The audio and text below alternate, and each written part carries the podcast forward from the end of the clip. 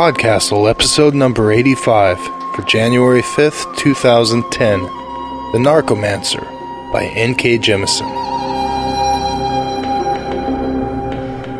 Welcome to Podcastle. I'm Ann Leckie. I'm very excited to be able to introduce today's story, The Narcomancer by N.K. Jemisin. You may remember L'Alchimista or Cloud Dragon Skies, both stories of hers that ran on our sister podcast, Escape Pod, or Red Riding Hood's Child, which ran right here on Podcastle. If you did hear those stories, you know that N.K. Jemisin's stories are pretty awesome. And you'll be pleased to know that she has a novel coming out in February called The Hundred Thousand Kingdoms. It's first in a trilogy set in a world where one family controls the world through the power of enslaved gods. The story follows an estranged daughter of the blood as she's dragged into family and godly politics. The book is available for pre order, and sample chapters are available to read at nkjemisin.com. I know a few people who've been lucky enough to get early copies, and they've all said it's fantastic, so you should go order it. Back to today's story. The Narcomancer was originally published in the now defunct Helix and is currently available to read online at transcriptase.org. Nora's also had stories appear in Clarkesworld, Strange Horizons, and Baen's Universe. The Narcomancer is read by Rajan Khanna. Rajan Khanna is a New York based science fiction and fantasy writer whose work has appeared in Shimmer magazine, and currently he has a story in Steampunk Tales number 4 and Shimmer magazine's Clockwork Jungle Book. You can find him on the web at rajankhanna.com. The Narcomancer by N.K. Jemisin. In the land of Gujaareh, it was said that trouble came by twos. Four bands of color marked the face of the dreaming moon. The great river split into four tributaries. There were four harvests in a year. Four humors coursed the inner rivers of living flesh. By contrast, two of anything in nature meant inevitable conflict stallions in a herd, lions in a pride, siblings, the sexes. Gatherer Ket's twin troubles came in the form of two women. The first was a farm caste woman who had been injured by an angry bull ox. Half her brains had been dashed out beneath its hooves. The sharers, who could work miracles with the goddess's healing magic, had given up on her. We can grow her a new head, said one of the sharer elders to Ket, but we cannot put the memories of her lifetime back in it. Best to claim her dream blood for others and send her soul where her mind has already gone. But when Ket arrived in the Hall of Blessings to see to the woman, he confronted a scene of utter chaos. Three squalling children struggled in the arms of a sentinel, hampering him as he tried to assist his brethren. Nearer by, a young man fought to get past two of the sharers, trying to reach a third temple man, whom clearly he blamed for the woman's condition. You didn't even try, he shouted, the words barely intelligible through his sobs. How can my wife live if you won't even try? He elbowed one of the sharers in the chest and nearly got free, but the other flung himself on the distraught husband's back then, half dragging him to the floor. Still, the man fought with manic fury, murder in his eyes. None of them noticed Ket until Ket stepped in front of the young man and raised his Jungissa stone. Startled, the young man stopped struggling his attention caught by the stone. It had been carved into the likeness of a dragonfly, its gleaming black wings blurred as Ket tapped the stone hard with his thumbnail. The resulting sharp whine cut across the cacophony filling the hall until even the children stopped weeping to look for the source of the noise. As peace returned, Ket willed the stone's vibration to soften to a low, gentle hum. The man sagged as tension dragged out of his body until he hung limp in the two sharers' arms. You know she is already dead, Ket said to the young man. You know this must be done. The young man's face tightened in anguish. No, she breathes. Her heart beats. He slurred the words as if drunk. No. Denying it makes no difference. The pattern of her soul has been lost.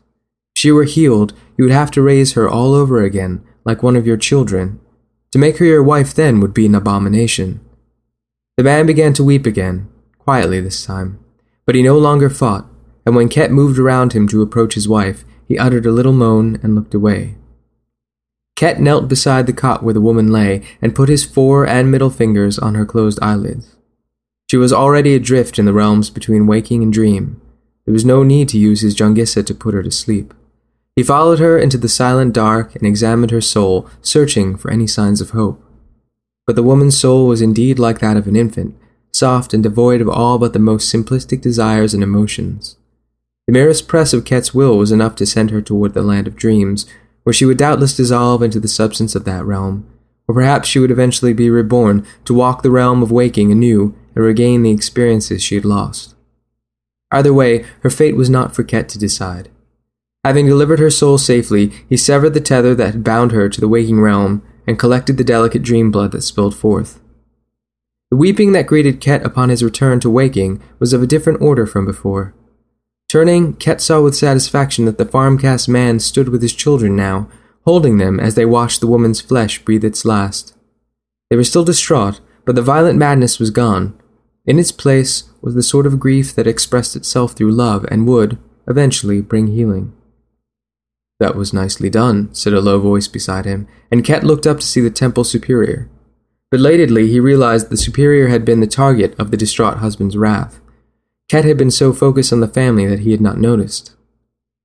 You gave them peace without dream blood, the superior continued.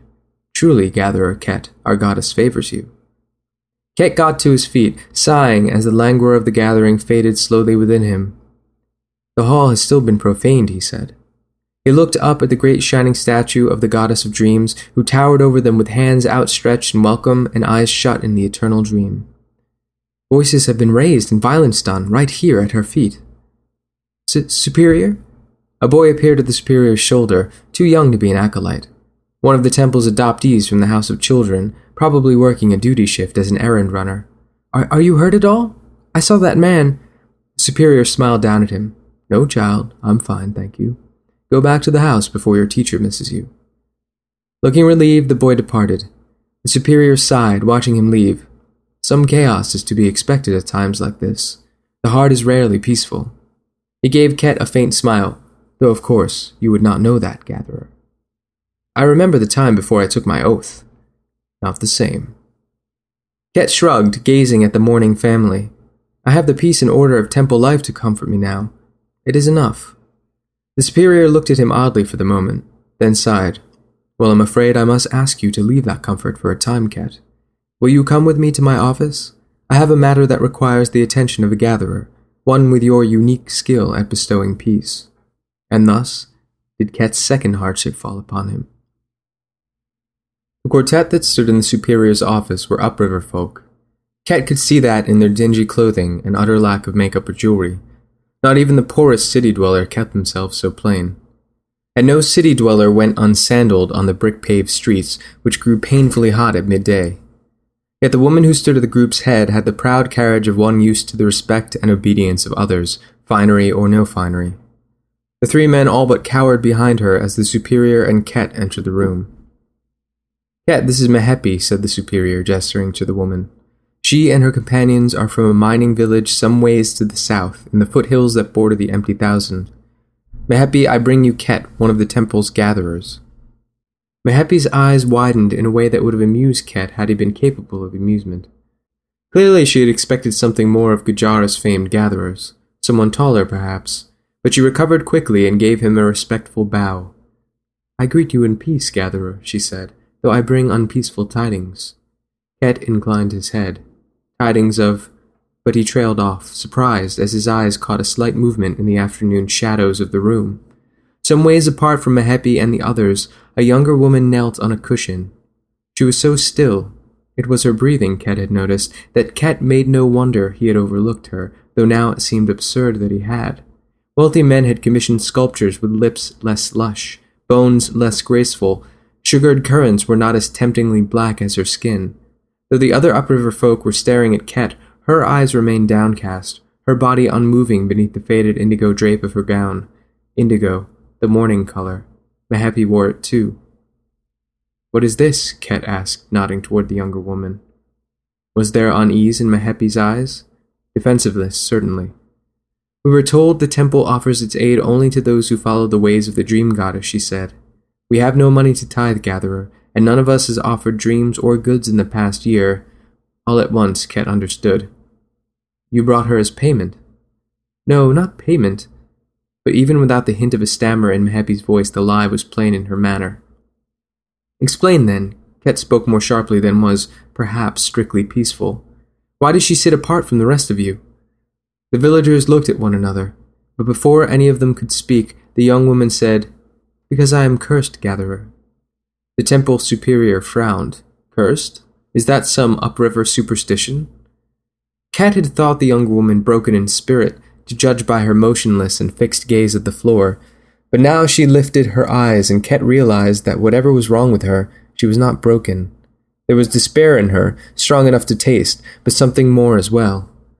I was a lapis merchant's wife, she said. When he died, I was taken by the village headman as second wife. Now the headman is dead, and they blame me. She is barren, said one of the male villagers. Two husbands and no children yet? And Mehepi here, she is the first wife. All of my children had been stillborn, said Mehepi, touching her belly as if remembering the feel of them inside her. That much was truth, as was her pain. Some of Ket's irritation with her eased. That was why my husband took another wife. Then my last child was born alive. The whole village rejoiced, but the next morning the child stopped breathing. A few days later the brigands came. Her face tightened in anger. They killed my husband while she slept beside him, and they had their way with her, but even despite that, there is no child. Mehepi shook her head. For so much death to follow one woman, and life itself to shun her? How can it be anything but a curse? That is why. She darted a look at Ket, then drew herself up. That is why we thought you might find value in her, gatherer. Death is your business. Death is not a gatherer's business, Ket said. Did the woman realize how greatly she had insulted him and all his brethren? For the first time in a very long while, he felt anger stir in his heart. Peace is our business. Sharers do that by healing the flesh. Gatherers deal with the soul, judging those which are too corrupt or damaged to be salvaged and granting them the goddess's blessing. If you had learned your catechisms better, you would understand that, the superior interjected smoothly. He threw Ket a mild look, doubtless to remind Ket that they could not expect better of ignorant country folk and you would have known there was no need for payment. In a situation like this, when the peace of many is under threat, it is the temple's duty to offer aid. The men looked abashed. Mehepi's jaw tightened at the scolding. With a sigh, the superior glanced down at some notes he'd taken on a reed leaf sheet. So, Ket, these brigands she mentioned are the problem. For the past three turns of the Greater Moon, their village and others along the Empty Thousand have suffered a curious series of attacks. Everyone in the village falls asleep, even the men on guard duty. When they wake, their valuables are gone. Food stores, livestock, the few stones of worth they gather from their mine.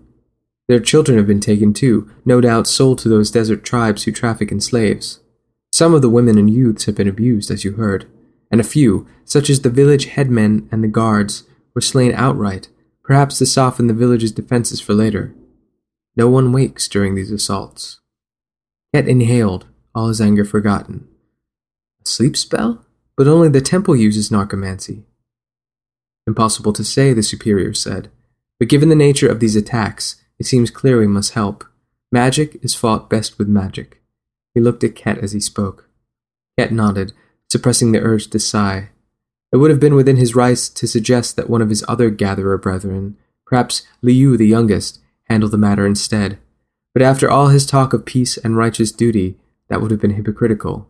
And, in spite of himself, his gaze drifted back to the younger woman. She had lowered her eyes once more, her hands folded in her lap. There was nothing peaceful in her stillness. We will need a soul healer, Ket said softly. There is more to this than abuse of magic. The superior sighed. A sister, then. I'll write the summons to their matriarch. The sisters were an offshoot branch of the faith, coexisting with the servants of Hananja in an uneasy parallel. Ket knew the superior had never liked them. Ket gave him a rueful smile. Everything for her peace. He had never liked them either. They set out that afternoon, the five villagers, two of the temple's warrior sentinels, Ket, and a sister of the goddess. The sister, who arrived unescorted at the river docks just as they were ready to push off, was worse than even Ket had expected. Tall and commanding, clad in the pale gold robes and veils that signified high rank in their order. That meant this sister had mastered the most difficult techniques of erotic dreaming, with its attendant power to affect the spirit and the subtler processes of flesh. A formidable creature. But the greatest problem in Ket's eyes was that the sister was male. Did the messenger not explain the situation? Ket asked the sister at the first opportunity. He kept his tone light. They rowed in a canopied barge more than large enough to hold their entire party, and the pole crew besides. It was not large enough to accommodate ill feelings between himself and the sister. The sister, who had given his name as Ginem, stretched out along the bench he had claimed for himself. Gatherers, so tactful. Ket resisted the urge to grind his teeth. You cannot deny that a different sister, a female sister, would have been better suited to deal with this matter. Perhaps, Ginem replied, with a smile that said he thought no one better suited than himself. But look. He glanced across the aisle at the villagers who had occupied a different corner of the barge. The three men sat together on a bench across from the first wife. Three benches back, the young woman sat alone. That one has suffered at the hands of both men and women, Ginem said. Do you think my sex makes any difference to her? She was raped by men, Ket said. And she is being destroyed by a woman. That first wife wants her dead, can you not see? Ginem shook his head, jingling tiny bells woven into each of his braids. If not for the need to involve the temple in the brigand matter, no doubt the first wife would have found some quiet way to do her in already. And why do you imagine only a woman could know of rape? Ket started. Forgive me, I did not realize it was a long time ago. Ginem shrugged his broad shoulders. When I was a soldier. Another life. Ket's surprise must have shown on his face, for a moment later Ginem laughed. Yes, I was born military caste, he said. I earned high rank before I felt the calling to the sisterhood, and I still keep up some of my old habits. He lifted one flowing sleeve to reveal a knife sheath strapped around his forearm, then flicked it back so quickly that no one but Ket noticed. So you see, there is more than one reason the sisterhood sent me. Ket nodded slowly, still trying and failing to form a clear opinion of Ginem. Male sisters were rare, he wondered if all of them were this strange. Then we are four fighters and not three. Good. Oh, don't count me, Ginem said. My soldier days are over. I fight only when necessary now, and I expect I'll have my hands full with other duties. He glanced at the young woman again, sobering. Someone should talk to her. And he turned his cold lined eyes to Ket. Night had fallen, humid and thick, by the time Ket went to the woman. Her companions were already abed, motionless on pallets the crew had laid on deck. One of the sentinels was asleep, the other stood at the prow with the ship's watchman. The woman still sat on her bench. Ket watched her for a time, wondering if the lapping water and steadily passing palm trees had lulled her to sleep, but then she lifted a hand to brush away a persistent moth. Throwing a glance at Ginem, who was snoring faintly on his bench, Ket rose and went to sit across from the woman. Her eyes were lost in some waking dream until he sat down, but they sharpened very quickly. What is your name? he asked. Namsut. Her voice was low and warm, touched with some Southlands accent. I am Ket, he replied. Gatherer Ket. Does my title trouble you? She shook her head. You bring comfort to those who suffer. That takes a kind heart. Surprised, Ket smiled. Few even among the goddess's most devout followers see anything other than the death I bring. Fewer still have ever called me kind for it. Thank you. She shook her head, looking into the passing water. No one who has known suffering would think ill of you, Gatherer widowed twice, raped, shunned. He tried to imagine her pain and could not. That inability troubled him all of a sudden. I will find the brigands who hurt you, he said to cover his discomfort. I will see that their corruption is excised from the world. To his surprise, her eyes went hard as iron, though she kept her voice soft. They did nothing to me that two husbands had not already done, she said, and wife brokers before that, and my father's creditors before that. Will you hunt down all of them? She shook her head. Kill the brigands, but not for me.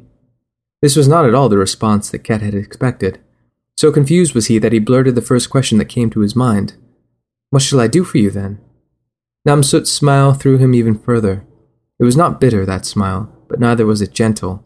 It was a smile of anger, he realized at last. Pure, politely restrained, tooth grinding rage. Give me a child, she said. In the morning, Ket spoke of the woman's request to Ginem. In the upriver towns, the headman's wife rules if the headman dies, Ket explained as they broke their fast. That is tradition, according to Namsut. But a village head must prove him or herself favored by the gods to rule. Namsut says fertility is one method of proof. Ginem frowned, chewing thoroughly on a date. A group of women on the passing shore were doing laundry at the riverside, singing a rhythmic song while they worked. That explains a great deal, he said at last. Mehepi has proven herself at least able to conceive, but after so many dead children, the village must be wondering if she too is cursed. And since having a priest for a lover might also connote the god's favor, I know now why Mehepi has been eyeing me with such speculation. Ket started, feeling his cheeks heat. You think she wants? He took a date to cover his discomfort. From you? Ginem grinned. And why not? Am I not fine? He made a show of tossing his hair, setting the tiny bells a tinkle. You know full well what I mean, Ket said, glancing about in embarrassment. Some of the other passengers looked their way at the sound of Ginem's harebells, but no one was close enough to overhear. Yes, and it saddens me to see how much it troubles you, Ginem said, abruptly serious. Sex, Gatherer Ket. That is the word you cannot bring yourself to say, isn't it? When Ket said nothing, Ginem made an annoyed sound. Well, I will not let you avoid it, however much you and your stiff necked servant brethren disapprove. I am a sister of the goddess. I use narcomancy, and yes, my body when necessary, to heal those wounded spirits that can be healed. It is no less holy a task than what you do for those who cannot be healed, gatherer, save that my petitioners do not die when I am done. He was right.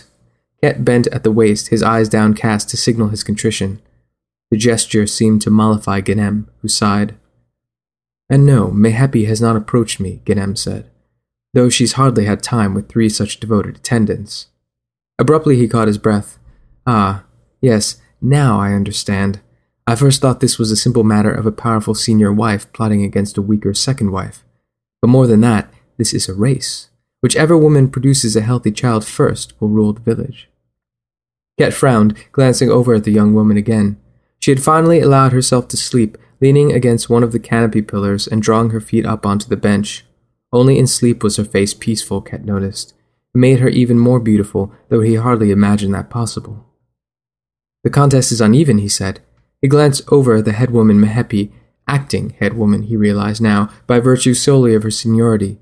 She was still asleep on one of the pallets, comfortable between two of her men. Three lovers to none. Yes, Ginem's lip curled.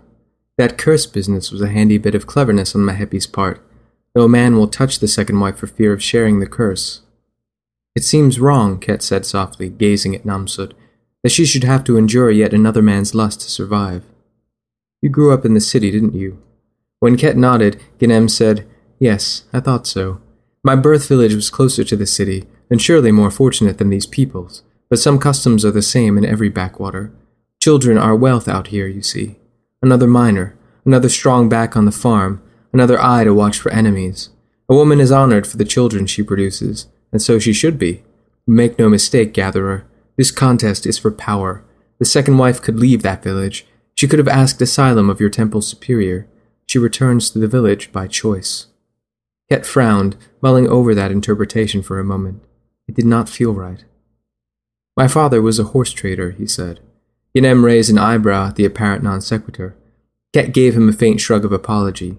Not a very good one. He took poor care of his animals, trying to squeeze every drop of profit from their hides. Even after so many years, it shamed Ket to speak of his father, for anyone who listened could guess what his childhood had been like. A man so neglectful of his livelihood was unlikely to be particularly careful of his heirs. He saw this realization dawn on Ginem's face, but to Ket's relief, Ginem merely nodded for Ket to continue. Once, my father sold a horse, a sickly, half-starved creature, to a man so known for his cruelty that no other trader in the city would serve him. But before the man could saddle the horse, it gave a great neigh and leapt into the river. It could have swum back to shore, but that would have meant recapture, so it swam in the opposite direction, deeper into the river, where finally the current carried it away. Ginem gave Ket a skeptical look. You think the second wife wants the village to kill her? Ket shook his head. The horse was not dead. When last I saw, it was swimming with the current, its head above the water, facing whatever fate awaited it downriver. Most likely it drowned or was eaten by predators. But what if it survived the journey and even now runs free over some faraway pasture? Would that not be a reward worth so much risk? Ah, all or nothing, win a better life or die trying.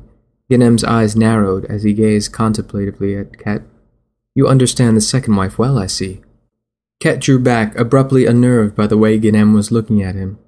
I respect her. You find her beautiful? He said it with as much dignity as he could. I am not blind. Ginem looked Ket up and down in a way that reminded Ket uncomfortably of his father's customers. You are fine enough, Ganem said, with more than a hint of lasciviousness in his tone. Handsome, healthy, intelligent. Tad short, but that's no great matter if she does not mind a small child. A gatherer belongs wholly to the goddess, Ket said, leaning close so that the disapproval in his voice would not be heard by the others. That is the oath I swore when I chose this path. The celibacy comes second to your primary mission, gatherer, Ganem said in an equally stern voice. It is the duty of any priest of the goddess of dreams to bring peace. There are two ways we might create peace in this village, once we've dealt with the brigands. One is to let Mehepi goad the village folk into killing or exiling the second wife. The other is to give the second wife a chance to control her own life for the first time. Which do you choose? There are other choices, Ket muttered uneasily. There must be. Ganem shrugged. If she has any talent for dreaming, she could join my order, but I see no sign of the calling in her. You could still suggest it to her. Hmm. Ganem's tone was noncommittal. He turned to gaze at Namsut. That horse you spoke of. If you could have helped it on its way, would you have? Even if that earned you the wrath of the horse's owner and your father? Ket flinched back, too startled and flustered to speak. Ganem's eyes slid back to him. How did the horse break free, Ket? Ket set his jaw. I should rest while I can. The rest of the journey will be long. Dream well, Ganem said. Ket turned away and lay down, but he felt Ganem's eyes on him for a long while afterward. When Ket slept, he dreamt of Namsut. The land of dreams was as infinite as the mind of the goddess who contained it. Though every soul traveled there during sleep, it was rare for two to meet. Most often, the people encountered in dreams were phantoms, conjurations of the dreamer's own mind, no more real than the palm trees and placid oasis which manifested around Ket's dream form now. But real or not, there sat Namsut on a boulder overlooking the water, her indigo veils wafting in the hot desert wind. I wish I could be you, she said, not turning from the water. Her voice was a whisper, her mouth never moved. So strong, so serene, the kind hearted killer. Do your victims feel what you feel? You do not desire or require death, Ket said. True. I'm a fool for it, but I want to live. Her image blurred for a moment, superimposed by that of a long legged girl child with the same despairing, angry eyes. I was nine when a man first took me. My parents were so angry, so ashamed. I made them feel helpless. I should have died then. No, Ket said quietly. Others' sins are no fault of yours. I know that. Abruptly, something large and dark turned a lazy loop onto the water, a manifestation of her anger since oases did not have fish. But like her anger, the monster never broke the surface. Ket found this at once fascinating and disturbing. The magic that I use, he said. Do you know how it works? Dream ichor from nonsense dreams, she said. Dream seed from wet dreams. Dream bile from nightmares. Dream blood from the last dream before death. The four humors of the soul. He nodded. Dream blood is what gatherers collect. It has the power to erase pain and quiet emotions. He stepped closer then, though he did not touch her. If your heart is pained, I can share dream blood with you now. She shook her head. I do not want my pain erased. It makes me strong. She turned to look up at him. Will you give me a child, gatherer? He sighed, and the sky overhead seemed to dim. It is not our way. The sister. Dream seed is his specialty. Perhaps. Ganem does not have your kind eyes, nor do your sentinel brethren. You, gatherer Ket, if I must bear a child, I want yours. Clouds began to race across the desert sky, some as tormented abstractions, some forming blatantly erotic shapes. Ket closed his eyes against the shiver that moved along his spine. It is not our way, he said again, but there was a waver in his voice that he could not quite conceal. He heard the smile in her voice just as keenly. These are your magic quieted emotions, gatherer? They seem loud enough. He forced his mind away from thoughts of her, lest they disturb his inner peace any further. What was wrong with him? By sheer will, he stilled the unrest in his heart, and gratifyingly the sky was clear again when he opened his eyes. Forgive me, he murmured. I will not. It comforts me to know that you are still capable of feeling. You should not hide it. People would fear gatherers less if they knew. He looked thoughtful. Why do you hide it? Ket sighed. Even the goddess's magic cannot quiet a gatherer's emotions forever. After many years, the feelings inevitably break free, and they are very powerful then, sometimes dangerous. He shifted, uncomfortable on many levels. As you said, we frighten people enough as it is. She nodded, then abruptly rose and turned to him. There are no other choices, she said. I have no desire to serve the goddess as a sister. There is none of her peace in my heart, and there may never be. But I mean to live, gatherer, truly live, as more than a man's plaything or a woman's scapegoat. I want this for my children as well, so I ask you again, will you help me? She was a phantom. Ket knew that now, for she could not have known of his conversation with Ganem otherwise. He was talking to himself, or to some aspect of the goddess come to reflect his own folly back at him. Yet he felt compelled to answer, I cannot. The dreamscape transformed, becoming the inside of a room. A gauze draped low bed, wide enough for two, lay behind Namsut. She glanced at it, then at him. But you want to. That afternoon they disembarked at a large trading town. There Ket used temple funds to purchase horses and supplies for the rest of the trip. The village, said Mehepi, was on the far side of the foothills, beyond the verdant floodplain that made up the richest part of Gujaareh. It would take at least another day's travel to get there. They set out as soon as the horses were loaded, making good time along an irrigation road which ran flat through miles of barley, hekka, and silver cape fields. As sunset approached, they entered the low, arid foothills, Gujaareh's last line of defense against the ever encroaching desert beyond. Here, Ket called a halt. The villagers were nervous, for the hills were the brigands' territory, but with night's chill already setting in and the horses weary, there was little choice. The sentinels split the watch while the rest of them tended their mounts and made an uneasy camp. Ket had only just settled near a large boulder when he saw Ganem crouched behind Namsut's pallet. Ganem's hands were under her blanket, moving over her midsection in some slow rhythmic dance. Namsut's face had turned away from Ket, but he heard her gasp clearly enough and saw Ganem's smile. Rage blotted out thought. For several breaths, Ket was paralyzed by it, torn between shock, confusion, and a mad desire to walk across camp and beat Ganem bloody. But then Ganem frowned and glanced his way, and the anger shattered. Goddess. Shivering with more than the night's chill, Ket lifted his eyes to the great multi-hued face of the dreaming moon. What had that been? Now that the madness had passed, he could taste magic in the air, the delicate salt and metal of dream seed. Ganem had been healing the girl, nothing more. But even if Ganem had been pleasuring her, what did it matter? Ket was a gatherer. He had pledged himself to a goddess, and goddesses did not share. A few moments later, he heard footsteps and felt someone settle beside him. Are you all right, gatherer Ket? Ganem. Ket closed his eyes. The moon's after image burned against his eyelids in til- tilted stripes red for blood, white for seed, yellow for ichor, black for bile. I don't know, he whispered. Well, Ganem kept his voice light, but Ket heard the serious note underneath it. I know jealousy when I sense it, and shock and horror too. Dreamseed is more fragile than the other humors. Your rage tore my spell like a rock through spider silk. Horrified, Ket looked from him to Namsut. I'm sorry, I did not mean. Is she. She is undamaged, Gatherer. I was done by the time you wanted to throttle me. What concerned me more is that you wanted to throttle me at all. He glanced sidelong at Ket.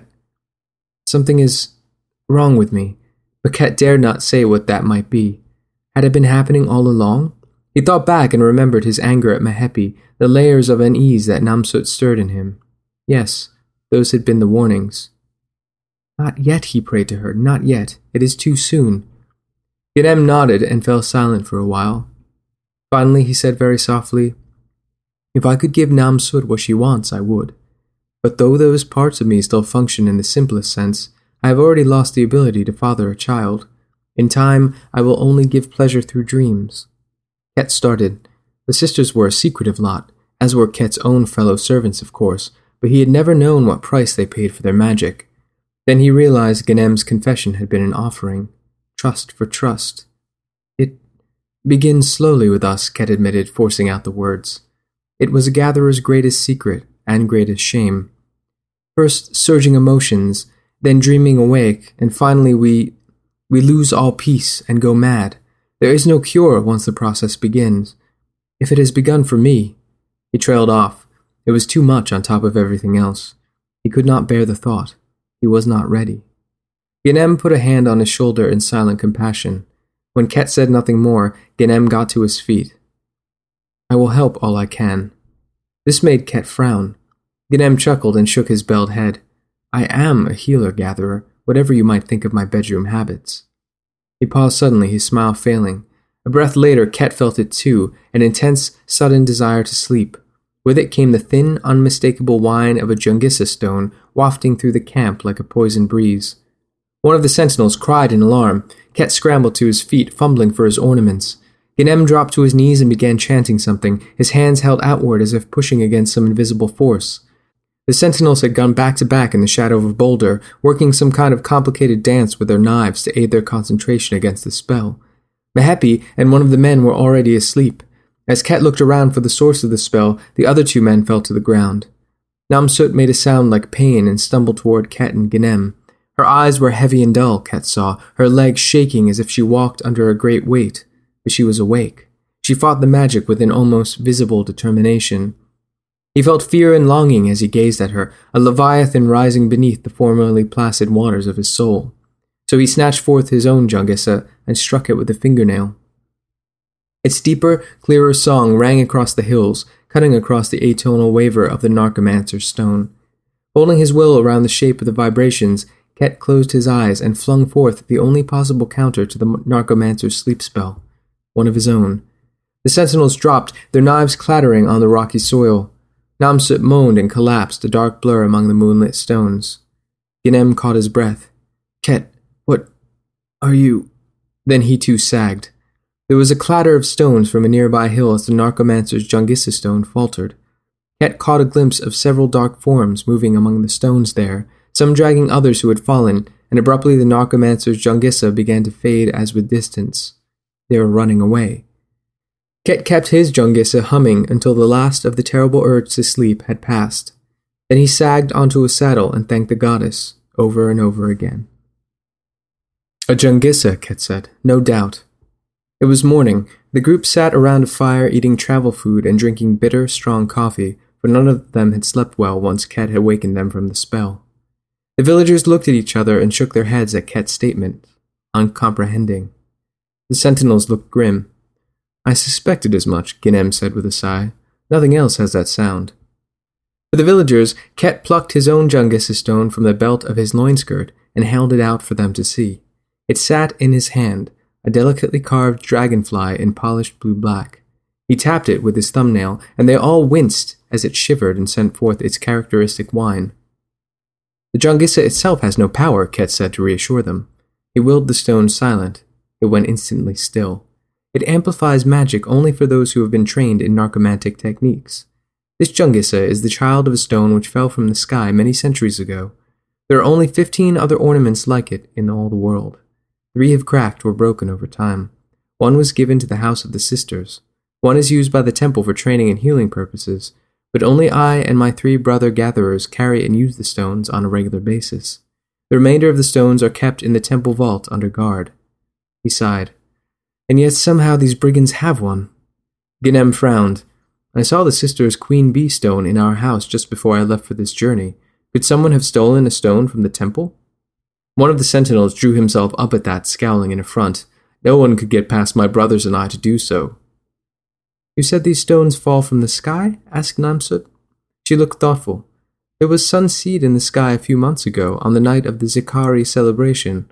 I saw many streaks cross the stars. There was a new moon that night. Most faded to nothing, but one came very near, and there was light in the hills where it fell. Another Jungissa? It was almost too astounding and horrible to contemplate. Another of the goddess's gifts, lying unhallowed in a pit somewhere and pawed over by ruffians? Ket shuddered. But even if they found such a thing, the rough stone itself would be useless. It must be carved to produce a sound, and it takes years of training to use that sound. What difference does any of that make? Genem asked, scowling. They have one, and they've used it. We must capture them and take it. Military thinking. Ket almost smiled, but he nodded agreement. How did you see the sun seed? Mehepi demanded suddenly of Namsut. Our husband had you with him that night, or so I believe till now. Did you slip out to meet some other lover? Namsut smiled another of her polite, angry smiles.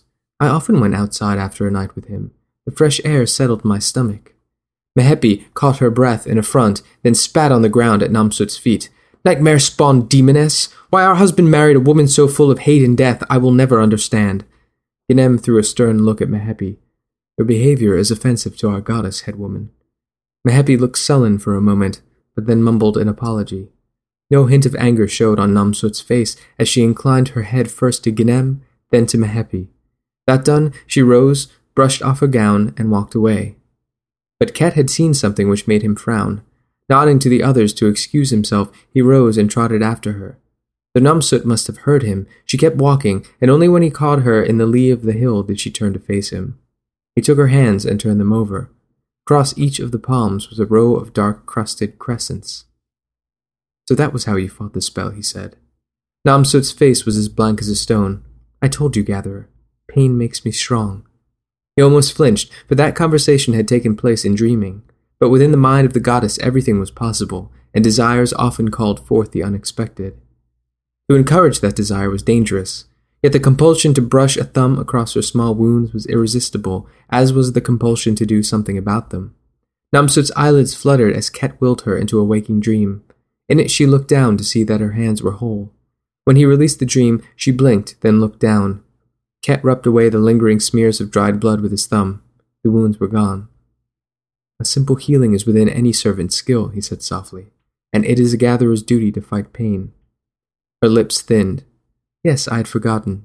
Pain makes me strong, and you will do nothing that actually helps me. I thank you, gatherer, but I must wash before we begin the day's travels. She pulled away before he could think of a reply, and as he watched her leave, he wondered how a gatherer could fight pain in himself. By afternoon the next day, they reached their destination. According to Mehepi, the brigands had attacked the village repeatedly to claim the mined lapis stones, and the result was devastation on a scale that Ket had never seen. It passed an empty standing granary and bare fields. Several of the village's houses were burned out shells, the eyes and cheeks of the people they saw were nearly as hollow. Ket could not imagine why anyone would vie to rule such a place. Yet here he saw for the first time that not all the village was arrayed against Namsut. Two young girls with warm smiles came out to tend her horse when she dismounted. A toothless old man hugged her tightly and threw an ugly glare at Mehepi's back. That is the way of things in a small community like this one, Ginem murmured, following Ket's gaze. Often it takes only a slight majority, or an especially hateful minority, to make life a nightmare for those in disfavor. Here Mehepi took over, leading them to the largest house in the village, built of sun-baked brick like the rest, but two stories high. See to our guest, she ordered Namsut, and without a word Namsut did as she was told. She led Ket, Ginem, and the two sentinels into the house. Mehepi's room, Namsut said as they passed a room which bore a handsome wide bed. It had probably been the headman's before his death. My room. To no one's surprise, her room was the smallest in the house, but to Ket's shock, he saw that her bed was low and gauze draped, the same bed he'd seen in his dream. A true seeing, a dream of the future sent by the goddess. He had never been so blessed or so confused in his life. He distracted himself by concentrating on the matter at hand. Stay nearby, he told the sentinels as they settled into the house's two guest rooms. If the brigands attack again, I'll need to be able to wake you. They nodded, looking sour. Neither had forgiven Ket for putting them to sleep before. And I? asked Ginem. I can create a kind of shield around myself and anyone near me, though I won't be able to hold it if you fling a sleep spell at my back again. I'll try not to, Ket said. If my narcomancy is overwhelmed, your shield may be our only protection. That evening, the village folk threw them a feast, though a paltry one. One of the elders drew out a battered double flute, and with the child clapping a minot for rhythm, they had weak, off key entertainment. The food was worse boiled grain porridge, a few vegetables, and roasted horse meat. Ket had made gifts of the horses to Mehepi and her men, and they'd promptly butchered one of them. It was likely the first meat the village had seen in months. Stopping the brigands will not save this place, Ginem muttered under his breath. He was grimly chewing his way through the bland porridge, as were all of them. To refuse the food would have been an insult. They are too poor to survive. The mine here produces lapis, I heard, one of the sentinels said. That's valuable. The veins are all but depleted, said the other. I talked to one of the elders a while this afternoon. They have not mined good stone here in years. Even the nodes the brigands take are poor quality. With new tools and more men, they might dig deeper, find a new vein, but he looked around the room and sighed. We must ask the temple superior to send aid, Ginem said. Ket said nothing. The temple had already given the villagers a phenomenal amount of aid by sending Gatherer and two sentinels. He doubted the superior would be willing to send more. More likely, the village would have to dissolve, its people relocating to other settlements to survive. Without money or status in those places, they would be little better than slaves. Almost against his will, Ket looked across the feast table at Namsut, who sat beside Mehepi. She had eaten little, her eyes wandering from face to face around the table, seemingly as troubled by the sorry state of her village as the temple folk. When her eyes fell on Ket, she frowned in wary puzzlement. Flustered, Ket looked away to find Ganem watching him with a strange, sober look. So not just jealousy. Ket lowered his eyes. No, no doubt it is the start of the madness. A kind of madness, yes, maybe just as dangerous in its own way, for you. What are you talking about? Love, Ganem said. I'd hoped it was only lust, but clearly you care about her. Ket set his plate down, his appetite gone. Love? He barely knew Namsut. And yet the image of her fighting the sleep spell danced through his mind over and over, a recurring dream that he had no power to banish. And yet the thought of leaving her to an empty fate filled him with anguish. Ganem winced, then sighed. Everything for her peace. What? Nothing. Ganem did not meet Ket's eyes. But if you mean to help her, do it tomorrow or the day after. That will be the best time. The words sent a not entirely unpleasant chill along Ket's spine. You've healed her? She needed no healing. She's as fertile as river soil. I can only assume she hasn't conceived yet because the goddess wanted her child fathered by a man of her choosing. A blessing, not a curse. Ket looked down at his hands, which trembled in his lap. How could a blessing cause him such turmoil? He wanted Namsut, that he could no longer deny. Yet being with her meant violating his oath. He had never questioned the oath in sixteen years of his service as a gatherer.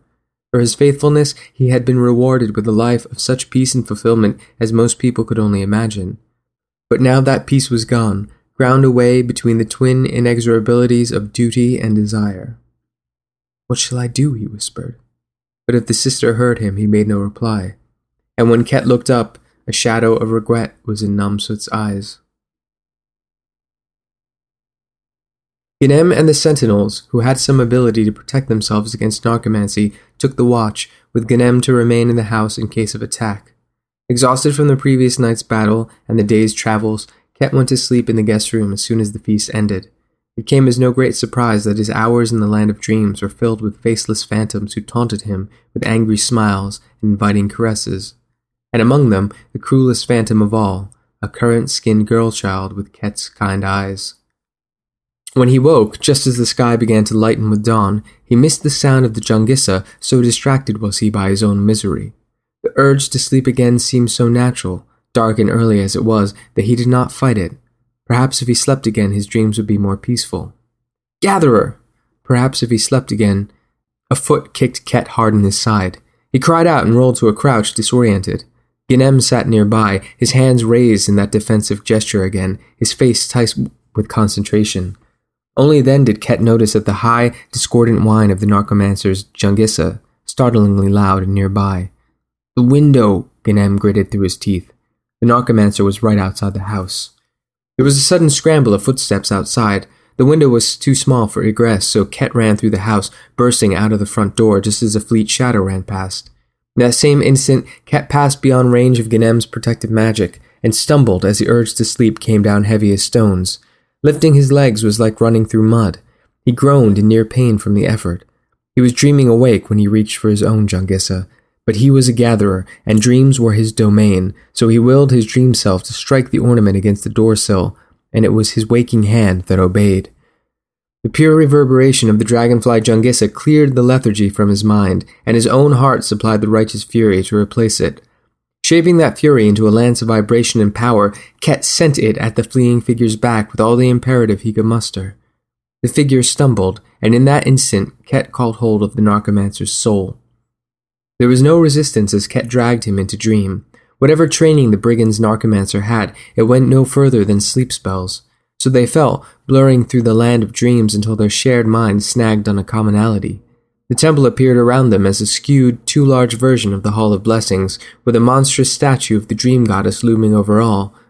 The Narcomancer cried out and fell to his knees at the sight of the statue, and Ket took the measure of his enemy at last. He was surprised to see how young the man was, twenty at the most, thin and ragged, with hair in a half matted mix of braids and knots. Even in the dream he stank of months unwashed, but despite the filth, it was the Narcomancer's awe of the statue which revealed the truth. You are raised in the temple, Ket said. The Narcomancer crossed his arms over his breast and bent his head to the statue. Yes, yes. You were trained? No, but I saw how the magic was done. And he had taught himself just from that? But the rest of the youth's tale was easy enough to guess. The temple raised orphans and other promising youngsters in its house of children. At the age of twelve, those children chose whether to pursue one of the paths to service or leave for a life among the laity. Most of the latter did well, for the temple found apprenticeships or other vocations for them, but there were always a few who suffered from mistakes or misfortune and ended badly. Why? Ket asked. You were raised to serve peace. How could you turn your back on the goddess's ways? The brigands, whispered the youth. They stole me from my farm, used me, beat me. I I tried to run away. They caught me, but not before I'd found the holy stone, taken a piece for myself. They said I wasn't worthy to be one of them. I showed them, showed them. I showed them I could make the stone work. I didn't want to hurt anyone, but it had been so long, so long. It felt so good to be strong again. Ket cupped his hands around the young man's face. And look what you have become. Are you proud? No. Where did you find the Jungissa? The dreamscape blurred in response to the youth's desire. Ket allowed this, admiring the magic in spite of himself. The boy was no true narcomancer, not half trained and half mad as he was, but what a gatherer he could have been. The dream reformed into an encampment among the hills. The brigands settled in for the night, eighteen or twenty snoring lumps that had caused so much suffering. Through the shared underpinnings of the dream, Ket understood at once where to find them. Then the dream flew over the hills to a rocky basin. On its upper cliff face was an outcropping shaped like a bird of prey's beak. In a black burned scar beneath this lay a small, pitted lump of stone. Thank you, Ket said. Taking control of the dream, he carried them from the hills to a greener dreamscape. They stood near the delta of a great river, beyond which lay an endless sea. The sky stretched overhead in shades of blue, some lapis, and some as deep as Namsut's morning gown. In the distance, a small town shone like a gemstone amidst a carpet of green. Ket imagined it full of people who would welcome the youth when they met him. Your soul will find peace here, Ket said. The youth stared out over the dreamscape, lifting a hand as if the beauty hurt his eyes. When he looked at Ket, he was weeping. Must I die now? Ket nodded, and after a moment the youth sighed. I never meant to hurt anyone, he said. I just wanted to be free. I understand, Ket said, but your freedom came at the cost of others' suffering. That is corruption, unacceptable under the goddess's law. The Narcomancer bowed his head. I know. I'm sorry. Ket smiled and passed a hand over the youth's head. The grime and reek vanished, his appearance becoming wholesome at last. Then she will welcome your return to the path of peace. Thank you, said the youth. Thank her, Ket replied. He withdrew from the dream then, severing the tether and collecting the dream blood. Back in waking, the boy's body released one last breath and went still. As shouts rang out around the village, Ket knelt beside the body and arranged its limbs for dignity. Ginem and one of the sentinels ran up. Is it done? the sentinel asked. It is, Ket said. He lifted the Jungissa stone he'd taken from the boy's hand. It was a heavy, irregular lump, its surface jagged and cracked. Amazing the thing had worked at all. And are you well? That was Ganem. Ket looked at the sister and understood then that the question had nothing to do with Ket's physical health. So Ket smiled to let Ganem see the truth. I am very well, Sister Ganem. Ganem blinked in surprise, but nodded. More of the villagers arrived. One of them was Namsut, breathless, with a knife in one hand. Ket admired her for a moment, then bowed his head to the goddess's will. Everything for her peace, he said. The sentinels went into the hills with some of the armed village men after Ket told them where the brigands could be found. He also told the village folk where they could find the parent stone of the Narcomancer's Jungissa. A basin marked by a bird's peak. I know the place, said Mehepi with a frown. We'll go destroy the thing.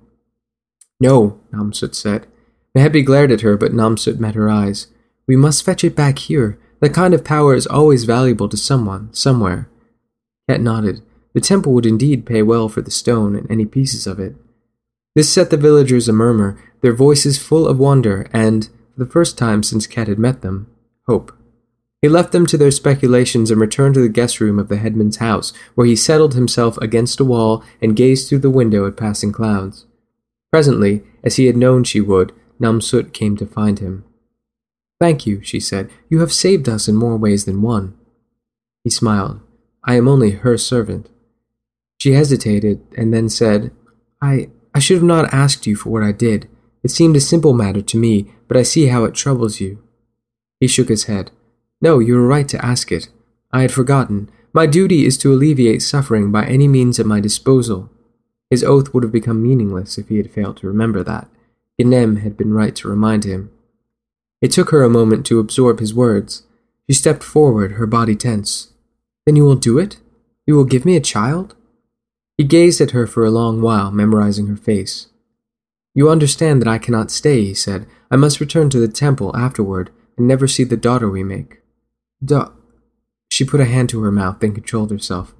I understand. The village will care for me. After all their talk of a curse, they must, or lose face. Ket nodded and held out a hand to her.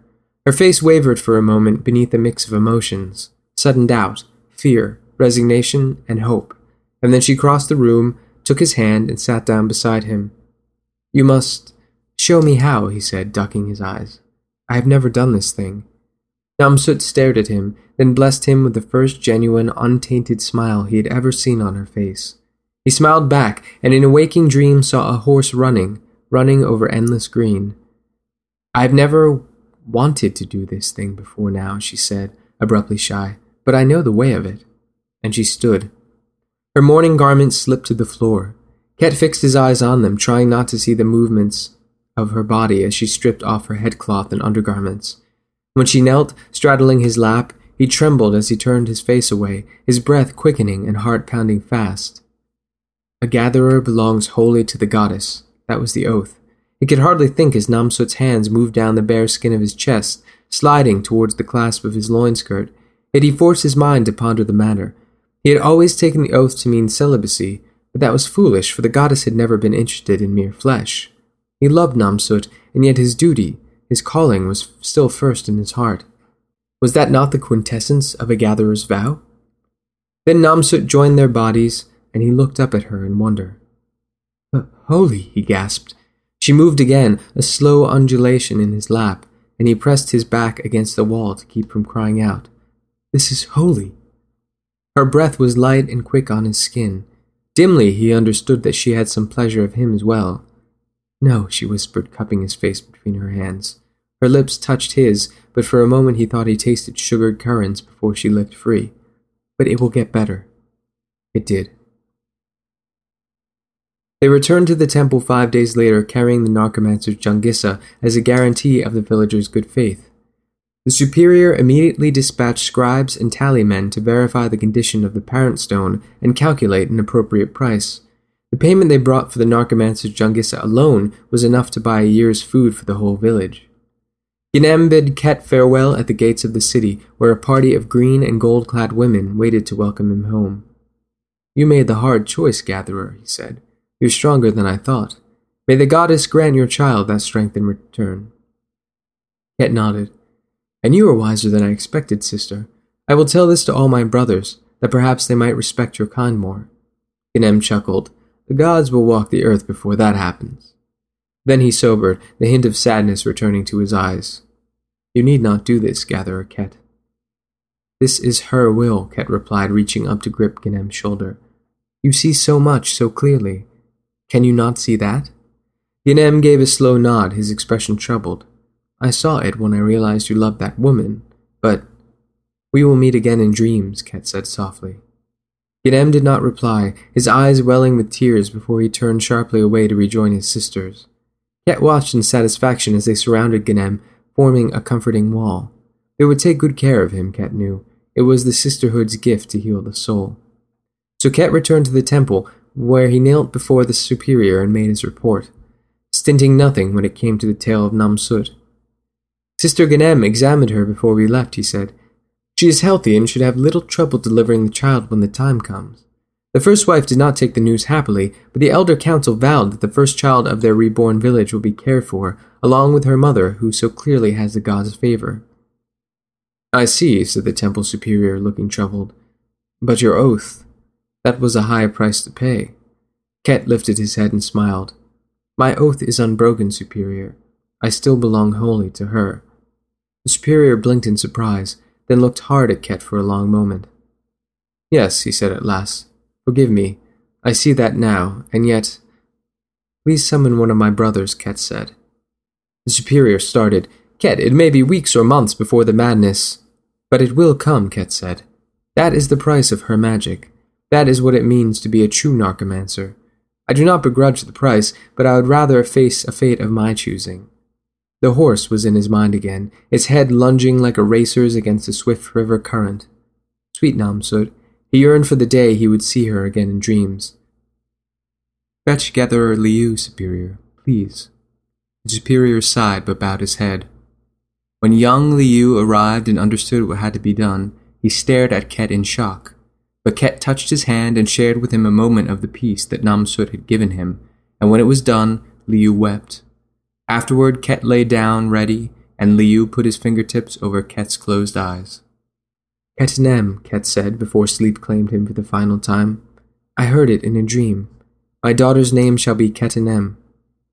Then, with a joyful heart, Ket, gatherer and narcomancer, servant of peace and justice, and the goddess of dreams, ran free. The end.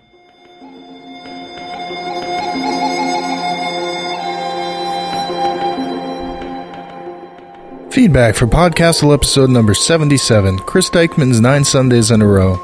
Brought to you by the fine editors at Strange Horizons during our free fantasy fiction crossover promotion. It was the story about a dog watching over a woman readying to sell her soul to his master. Ms. Max said, Who's a good story? Who is? Who? Geely said, Awesome story and great work by Kane Lynch. Wonderfully expressive reading. I love the dog's initial disdain for the people who show up at the crossroads, and watching the relationship between the dog and the girl evolve and change was a great show. And Portrait in the Flesh said, I sold my soul at the crossroads, and all I got was this lousy t shirt. I mean, great story. I'm pretty sure I could listen to it nine Sundays in a row and still enjoy it each time. Well, I agree with you, Portrait in the Flesh, except for that crack about the lousy t shirt. You must not be wearing the new fire breathing Podcastle t shirts like I am. Right now, me, my t shirt, my probability sword, and my Jones Cola. Uh, I mean hard cider. Mead? Maybe? Absinthe? Sorry about that. They only let me out of the dungeon so often. Come on, I said, give me a sword and I'll win this war for you. And instead, all they gave me was this stupid microphone. So, now that we've got that out of the way, you can pick up all the Escape Artist merch at poddisc.com. Why don't you swing by our forum? That's forum with no S. Why, yes, I do read the MetaChat section in my spare time. What spare time, you ask? And I say, good question. Drop on by our forum at forum.escapeartist.net. Until then, keep an eye out for rattlesnakes, keep a firm grip on your soul, and we'll see you all at the crossroads next week. Podcastle is a production of Escape Artists Incorporated and is distributed on a Creative Commons Attribution Non Commercial No Derivatives license. Share it, but don't change it or sell it. Our theme music is by Shiva in Exile. You can find them at magnatune.com. You can discuss this episode of Podcastle or nearly anything else on our forums. Just visit forum.escapeartist.info. And if you like science fiction or horror, be sure to visit our sister podcasts, Escape Pod and Pseudopod. And if you enjoyed this episode, tell a friend, or post to your blog about it, or consider donating via the PayPal link on our site. Edgar Allan Poe said, Sleep, those little slices of death. Oh, how I loathe them.